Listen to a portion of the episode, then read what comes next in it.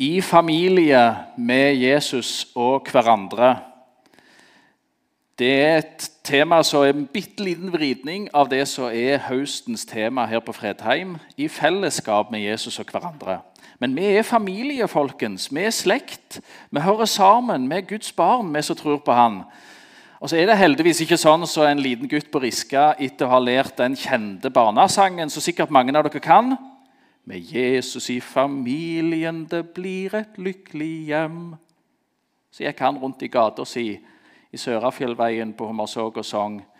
Med Jesus i familien, det blir et fryktelig hjem. Det blir et fryktelig hjem. Det var liksom ikke veldig eh, kule, det, men sånn ble han kjent. Så det husker mange av oss han for. Han har endra teologi etter hvert, heldigvis. I en familie folkens, så jobber vi med å finne balansen. Og Det er jo en øvelse som kan være vanskelig, og det er ikke lett å finne den gode balansen i familielivet. Men noen er utrolig flinke. De er kanskje fødte administratorer og har stålkontroll og flinke med lapper og planlegging og alt det som skal til. Akkurat som noen er flinke å balansere på lina. Helt fra en liten baby blir født, så jobber vi litt med å finne rytme. For rytmen det består jo av måltider, det består av eh, ei tid for å utforske og bli kjent med omgivelsene, se foreldre og slekt i øynene, lære seg å holde og gripe. Alle disse tingene som de små skal lære. Og så ei tid for å hvile. Og For små babyer så skal det mye mye hviling til. Og Det er alltid spennende.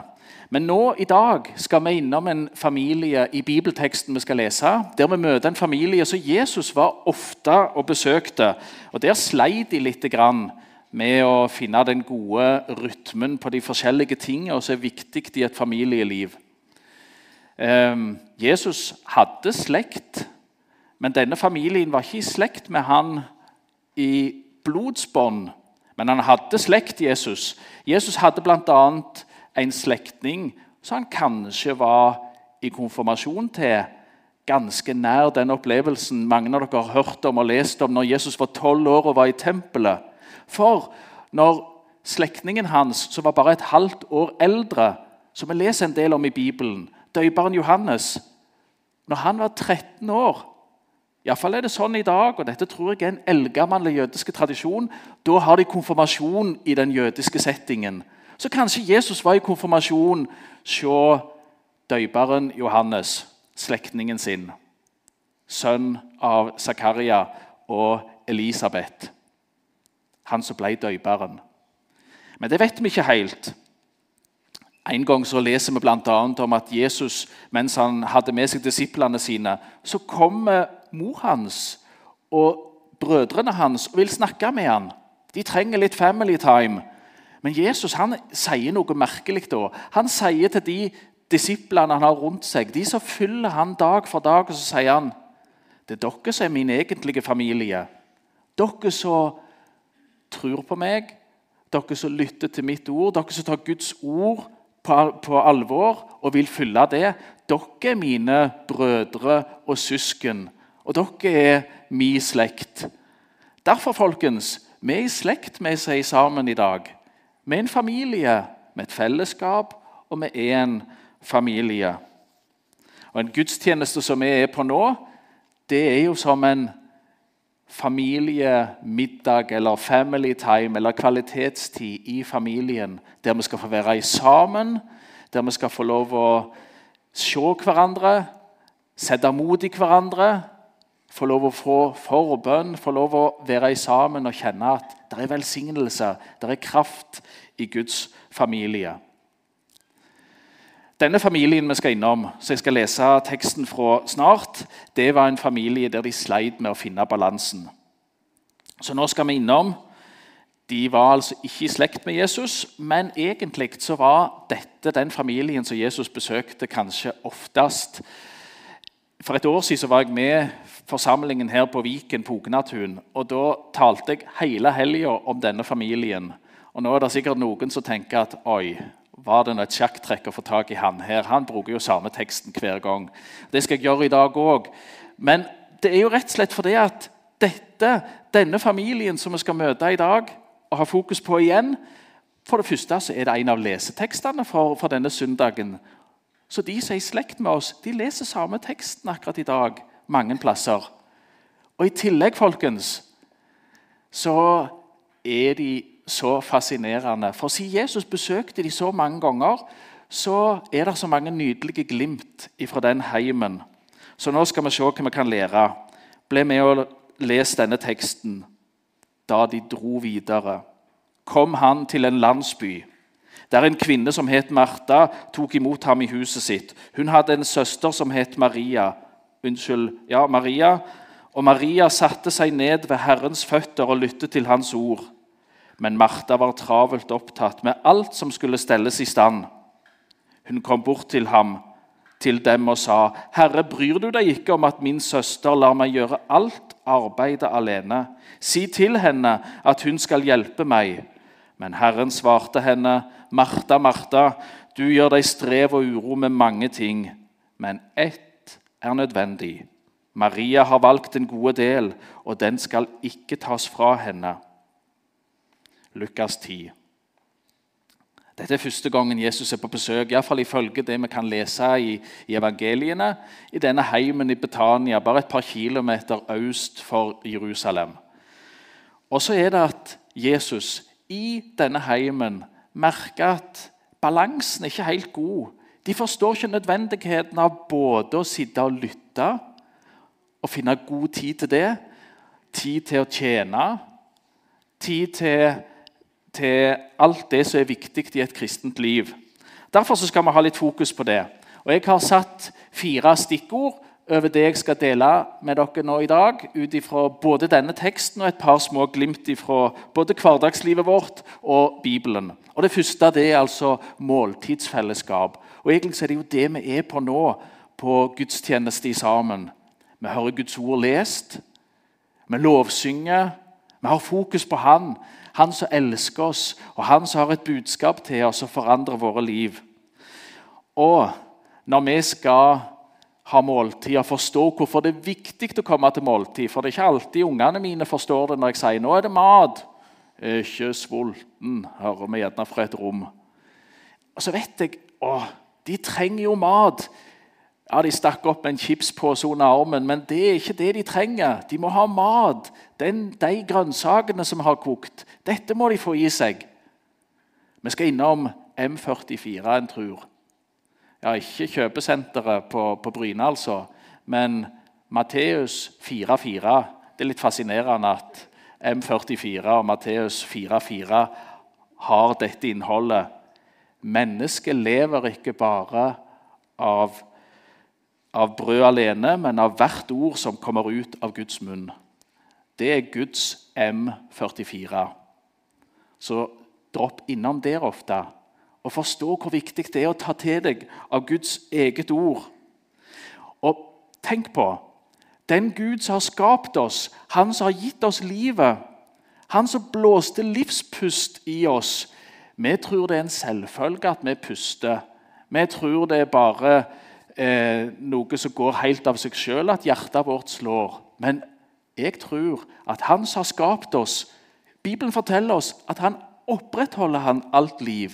Han holder liv i oss. Han sørger for at livet, det skal få leve. Han har skapt oss, han holder liv i oss. Og Så står det om at når Gud skapte Adam, så blåste han liv i han.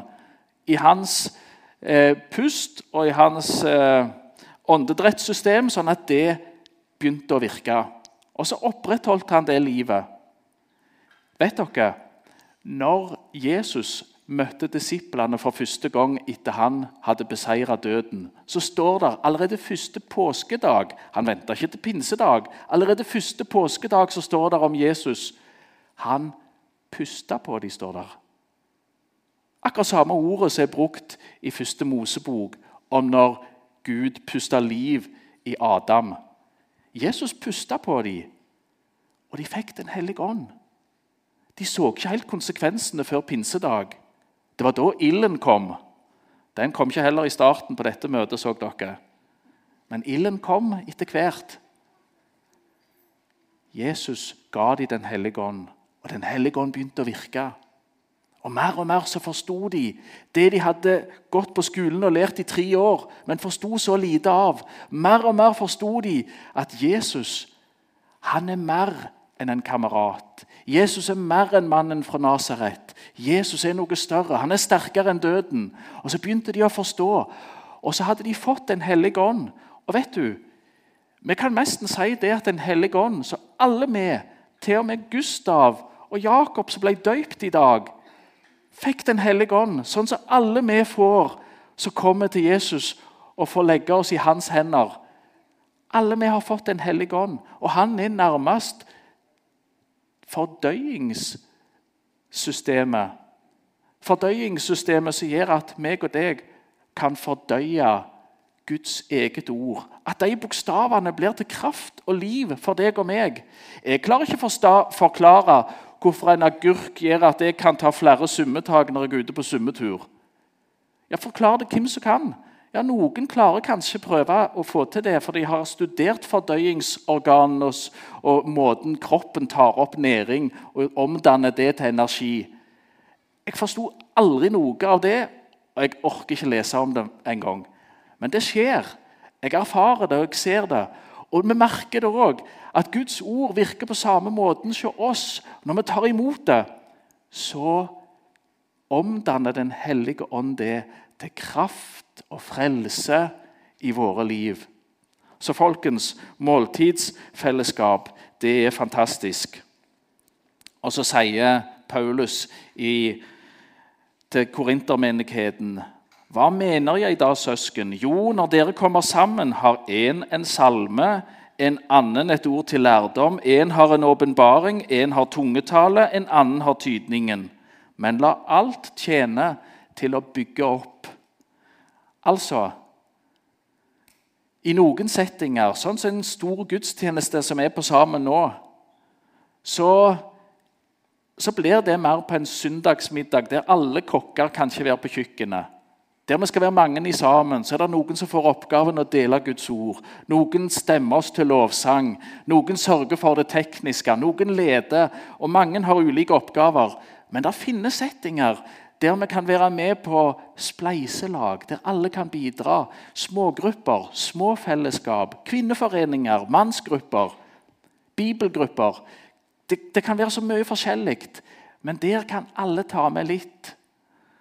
Ikke vær så sere, så tønnes. Jeg regner med de fleste av dere har hørt sangen 'Spleiselag' av Tønnes fra Sokndal. Hvis ikke må du gå hjem og finne den fram på Spotify.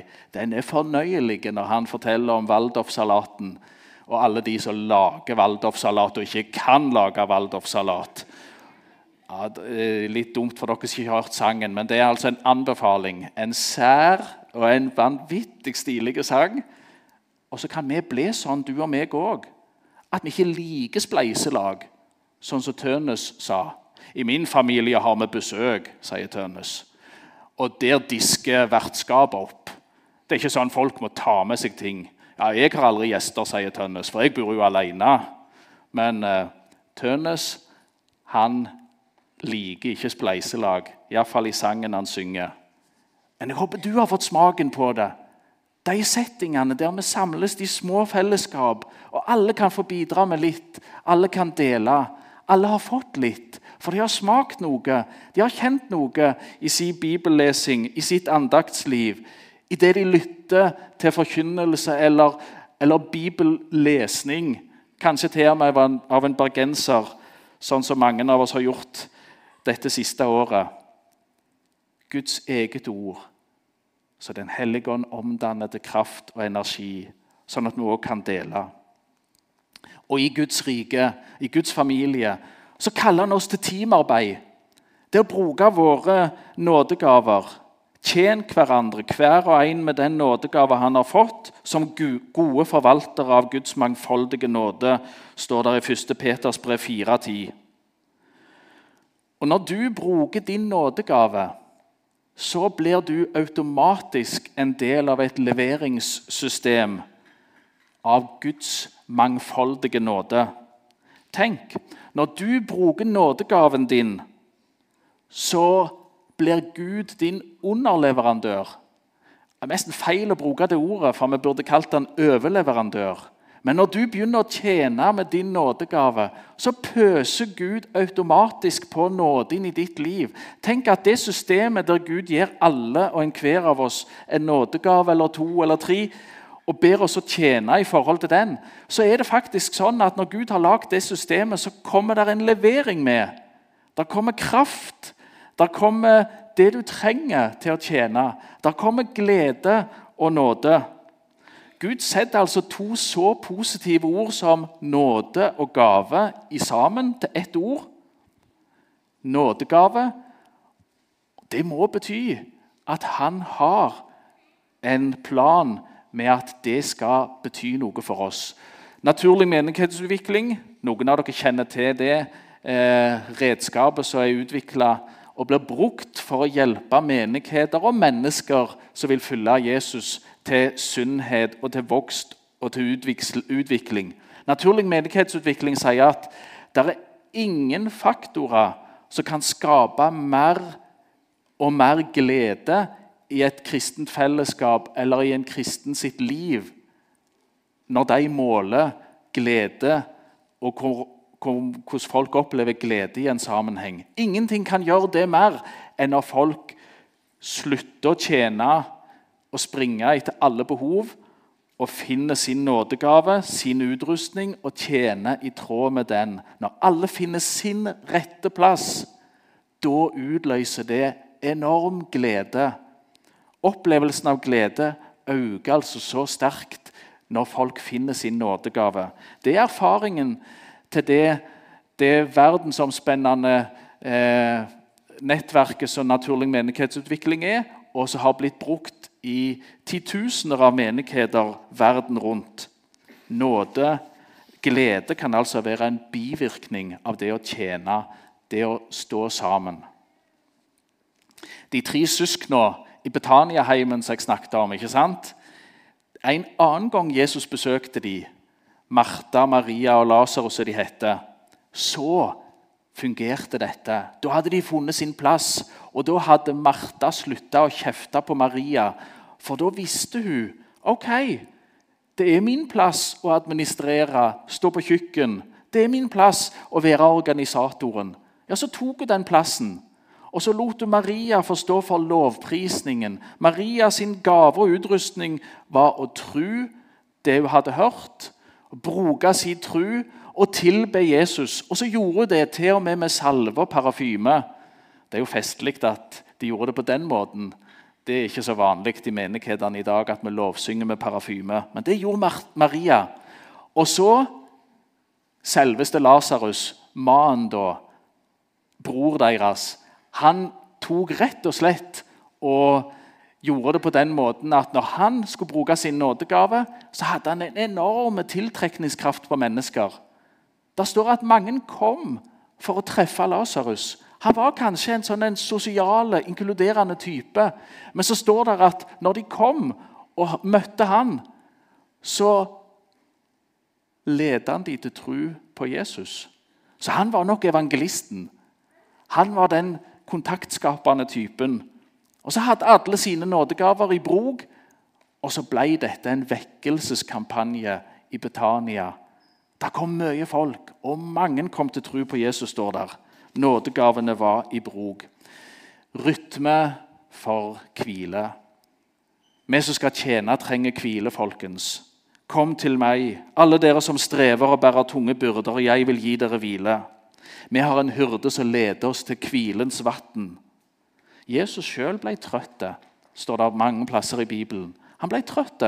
Han trong hvile, og han så at disiplene trong hvile, og han gjorde noe med det. Han var ikke den som bare sa nå, nå tøyer vi alle grenser. Kom igjen! Hvilen det er vente til himmelen. Nei, de fikk lov å hvile igjen og igjen. Jesus var bare tre år i aktiv tjeneste, men mye tid til hvile for hans disipler. På Ognatun, leirplassen vår, der er det retreat i disse dager. Kanskje du har vært på det. Kanskje du skulle ha smakt på det hvis du kjenner at det røyner på i tjenesten.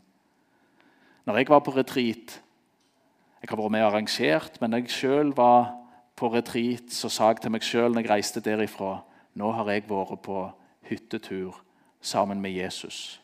Leste lærte ikke navn på de andre engang, fordi vi hadde jo ikke lov å snakke sammen. Så jeg ble ikke kjent med de. Men jeg fikk bruke mye tid sammen med Jesus. Og de lagde så flott opplegg rundt meg at jeg bare kunne bruke all tid på å være sammen med Jesus. Retreat. Jeg anbefaler det til alle. Men finn uansett din måte å hvile på om du ikke reiser på, på retreat. Ingen vet så godt hvor nødvendig det er med hvile som toppidrettsutøvere. Det er helt avgjørende for dem. Og De bruker det så bevisst, og de er så nøye på det, og de slurver ikke med det. Og meg og deg så er vi på verdens viktigste oppdrag, som har blitt innlemma i en så flott familie som Guds egen. Vi heter ikke Ingebrigtsen, sånn som de mest berømte fra Sandnes. Vi har andre etternavn. Men vi hører til en flottere familie. Vi har en far, vi har en bror som unner oss hvile, som unner oss å få lov å hente oss inn. Han lagde selv et system med seks arbeidsdager og en hviledag. Hvile, det vil han vi skal ha. Han som leder oss til hvilens vann, som han sier. Og Det siste momentet jeg har lyst til å si litt om meg og deg skal ikke alltid være på Fredheim, skal ikke alltid være i forsamlingen vår, skal ikke alltid være kun i denne settingen. Mye av vårt liv, hverdagsliv, det foregår andre steder. Sånn er det med hus. Husene vi bor i òg. De står tomme, mange av husene våre, flere timer hver dag. Iallfall mange dager i uka. For vi er på skole, vi er på jobb, vi er ute på aktiviteter, vi er og treffer noen venner. Sånn er det med husene våre. Jesus sa, 'Gå ut'. Han kaller oss til oppdrag. Livet vårt, kristenlivet, det skal leves både rundt matbordet, i tjeneste i forsamlingen med våre nådegaver. Det skal inneholde hvile, men det skal òg inneholde det å være i oppdrag. Gå ut. Truls Åkerlund, en pinsepastor, han skrev en bok for noen år siden som heter 'Gud i kirkeasyl'. Og Så forteller han at vi kristne har litt for lett til å virke superåndelige når vi er i forsamlingen. Da setter vi alt annet vekk. Da ligner vi på Maria, og vi fokuserer på å ta imot Guds eget ord. Og vi er åndelige så det drypper av oss. Men når klokka blir halv ett og gudstjenesten er slutt, og døra til menighetslokalet blir låst, så er det akkurat som vi låser Jesus inne i kirka eller i bedehuset. Låser han der inne, og resten av uka nevner vi han aldri. Tar han ikke fram, kontakter han ikke i bønn, leser ikke hans ord. Gud i kirkeasyl. Og så er det et kall i den tittelen til at det er ikke sånn Gud vil det skal være. Gud vil være med oss, for det var jo det han sa. Gå ut, for jeg vil være med dere ut. Gå derfor ut og gjør alle folkeslag til disipler. Og så sier han, jeg er med dere alle dager det vil jeg være med på. Jeg vil være med i din hverdag. Så når vi reiser hjem til din adresse, uansett hvilken bydel, uansett hvor du bor henne, i Sandnes eller i en nabokommune, så blir Jesus med, selv gjennom bomringen. Jesus blir med deg hjem i dag. Og Jesus har tenkt å være med deg uansett hvor du skal ha din hverdag. Så snakket jeg litt om dette på forhånd. Jeg skulle forklare litt hva som var var tema og hvordan jeg bygde opp talen, så sier jeg kanskje skulle vi ha hengt et oppslag når vi går på døra her på Fredheim, når vi låser døra i dag, og så skulle det ha stått 'ute på oppdrag'. Vi som hører til, vi er ute på oppdrag. Jesus kaller oss til det. Jesus vil at vi skal bruke vår tid og vår tjeneste. For han har planlagt berøringspunkter der du skal møte mennesker som ikke kjenner han, som trenger din omsorg, som trenger din varme, den du har merka som Jesus. Vi tilhører jo IMF, Indremisjonsforbundet. Og den lille M-en i IMF-navnet, eh, den eh, pleier jeg av og til å si den er jo den viktigste, men kanskje også den vanskeligste. For den står for misjon, for evangelisering, for å dele budskapet, for å få det ut. Men så har jeg lyst til å bare bruke tre enkle stikkord helt til slutt. Og Det ene det er M-en kan også stå for medmenneskelighet. For medmenneskelighet, nestekjærlighet, medmenneskelighet, omsorg, medmenneskelighet, det åpner døra for menneskesønnen, så han lettere kan komme inn. Medvandrer. Det å bruke tid med noen mennesker, kanskje regelmessig, noen som har det vanskelig, eller noen som er unge, nye på veien, eller noen som undrer seg og har mange spørsmål om dette med kristen tro. Det å bruke tid i sammen med deg, det er et kall til oss.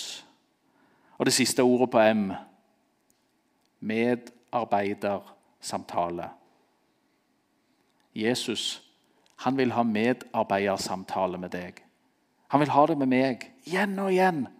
Snakke med deg der du kan få komme fram for han i bønn, legge dine byrder av. Snakke litt om hva det du har opplevd, hva det har gjort med deg, hva du gruer deg til i dager som kommer. Det er jo sånn en medarbeidersamtale er.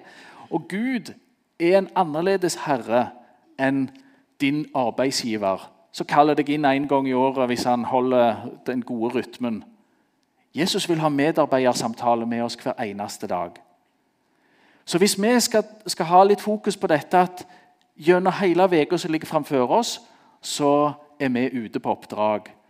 Da tenker jeg Skal vi ha fokus på disse tre ordene, da? Leid etter noen du kan være, vise medmenneskelighet overfor.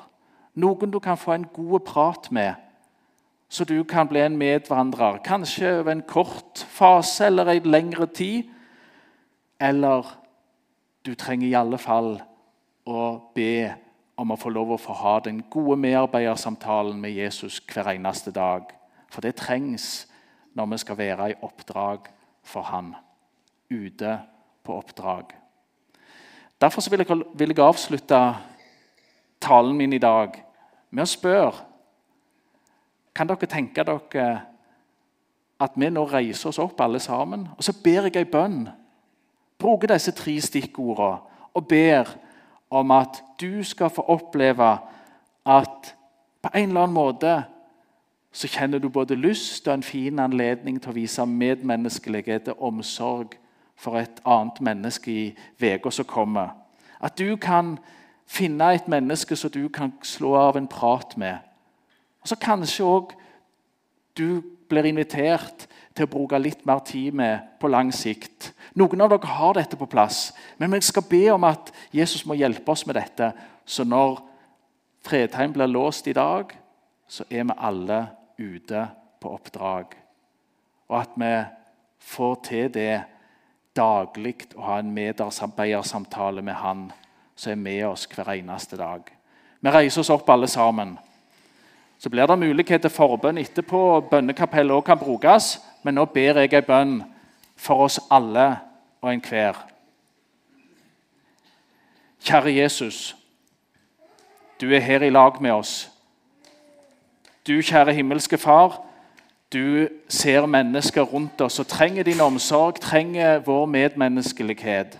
Vi har møtt oss i andre mennesker. Det har gjort oss så godt så mange ganger. Hjelp oss å lete etter og ha øynene åpne for hvem denne uka vi skal vise medmenneskelighet, så de kan smake og kjenne at du er god.